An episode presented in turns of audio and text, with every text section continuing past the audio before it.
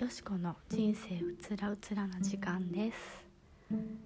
今日昨日友人の結婚式があってそれでまあ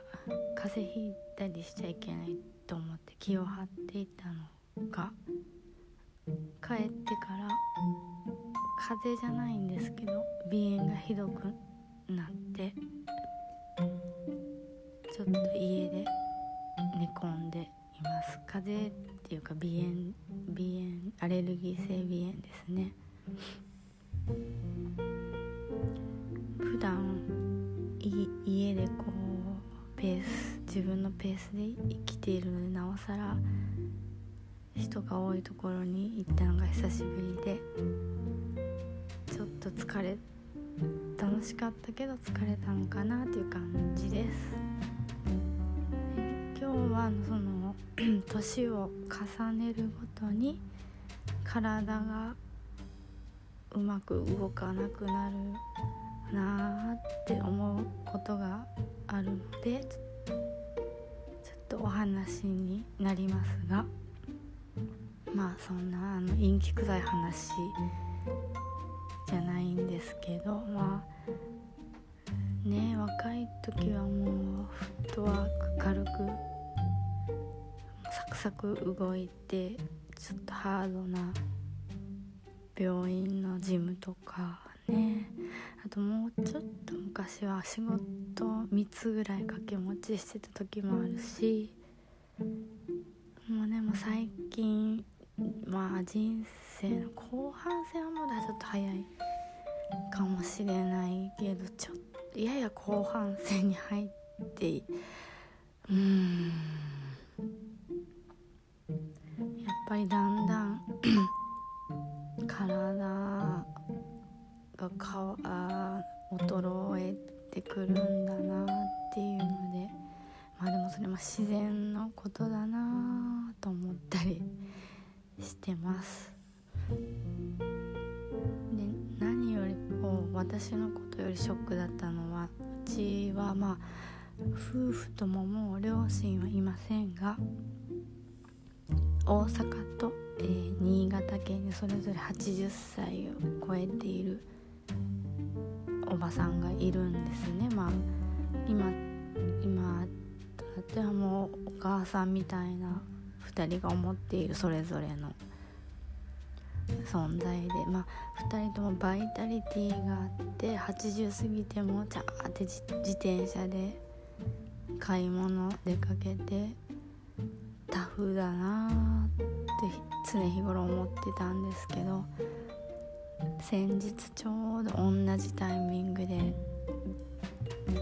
それぞれおばから電話がかかってきまして「よしこちゃん膝が痛いのよ」って2人とも同じことを言うんですね。膝。なんかその廊下で骨がすり減ってかなんかなんですけどそれで杖をついて歩かないと買い物にも行けないみたいな。でも週に1回 注射をしてもらうらしいんですけどそれがもう痛くて痛くてって、まあ、別々にかかってきた電話なんだけどね大阪と新潟のおばちゃんがそれぞれ全く同じことを話したので2人とも80半ばぐらいですけどね。えー、まあ誰でもこう年を追うもの年を追っていくものなのであの当然のことなのかもしれないですけどちょっとショックでし。ぱり人間のこの体っていうのはみんな平等に衰えるものなんだなっていう。あんなに跳ね回っていたのにおばちゃんたちでちょっとちょっとしたまあ何て言うんでしょう。ショックみたいな。感じました。でまあ自分ちょっと今は治りましたけど肩が上がらなくなったんですね。で整形外科に行ったら「あ五十肩ですね」みたいな「え五十肩?」ってなんかドラマの中とかなんかそういう全然自分では関係ない世界のところで聞いたようなあるような単語だなと思っていたのにまさか自分が50肩になるとはみたいな。まあそれはリハビリでなお上がるようになりましたけど。あともあんまり結構ねいろんな人に会うためにこうフットワーク軽くするのが好きだったのに今はあんまりで出かけるのもめんめんどくさい。何よりなんか変わってしまったのがめんどくさいって思うことが増えてこんなにめんどくさくなるものなのかな。とちょっと軽くショックでございます。なんか電車に乗るの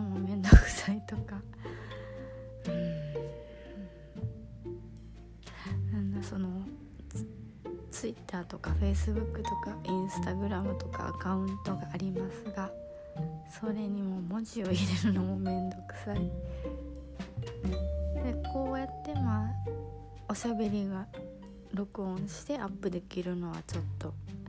ありがたいなと思って。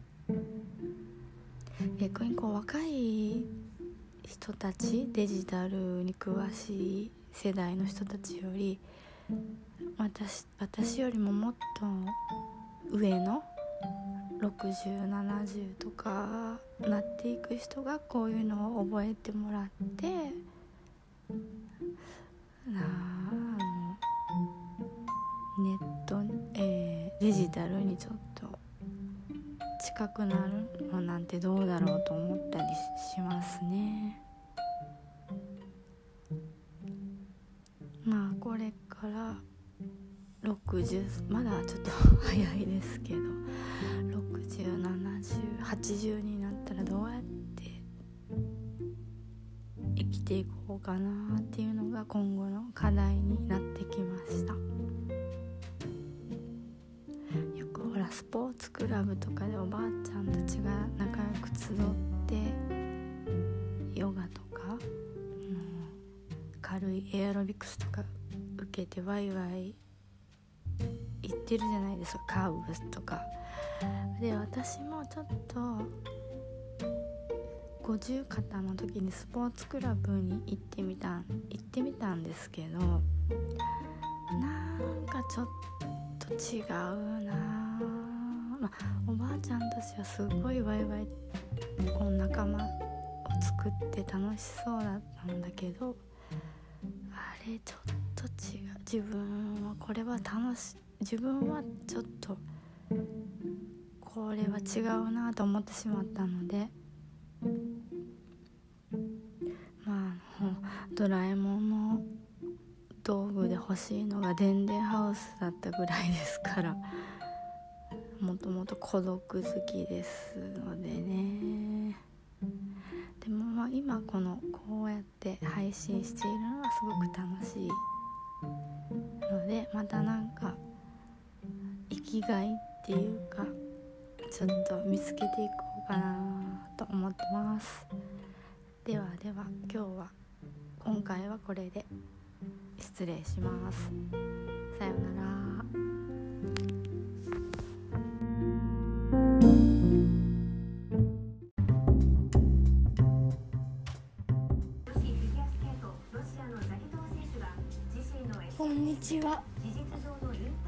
よしこの人生うつらうつらの時間です。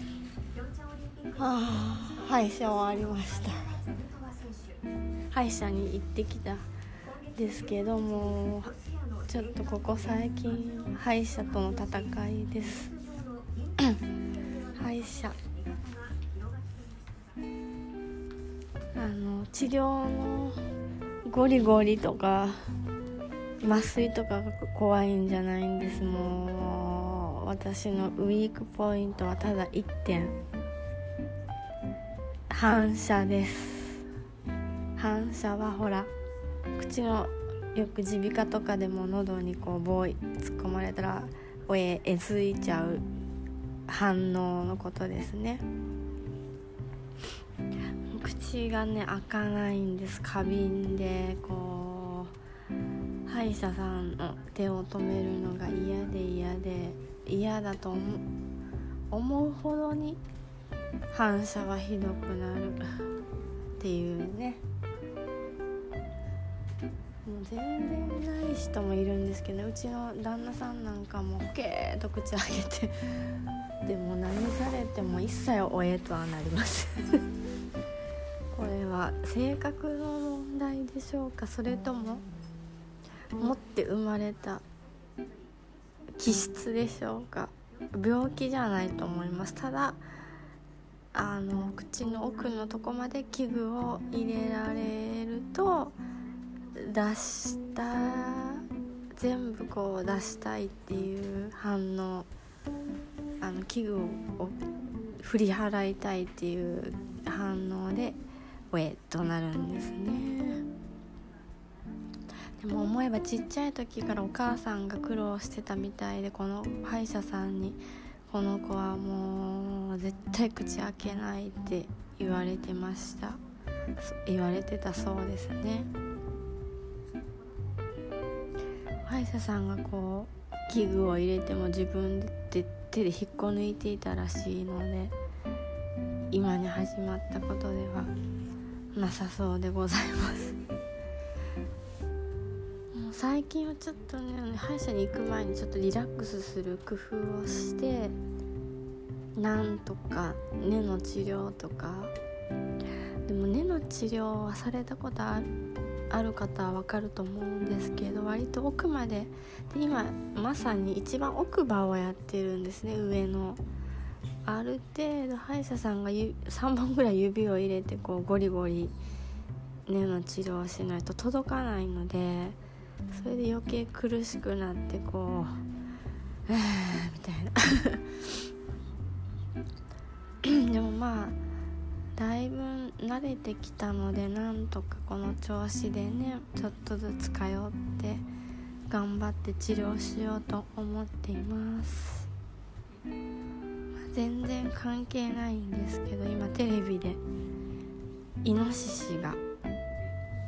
イノシシあちこちでね目撃されているってたまたまやってましたけど立川とか国分寺でしたら割と私の住んでるところに近いのでもしかしてこれ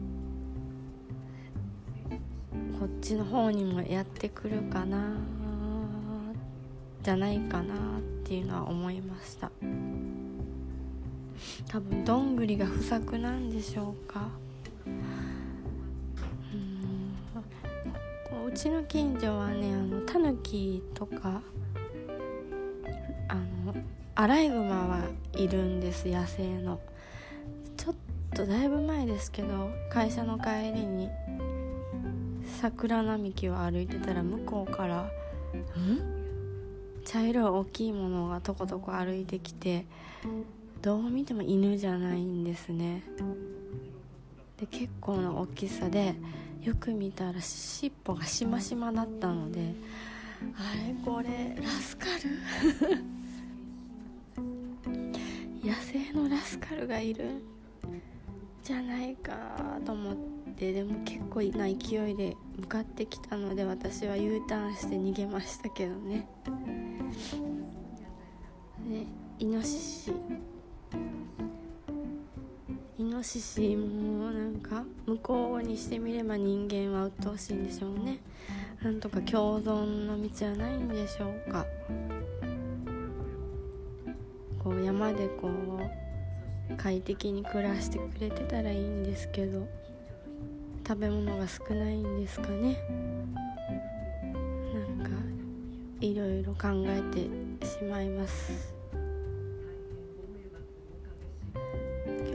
今からちょっと仕事が大量にあるんですけどものらりくらりしながらちょっとエネルギーを歯医者で使い果たした感じがあるのでやりたいと思います。天気はいいですけど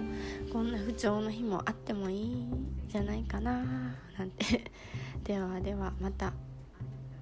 さようなら。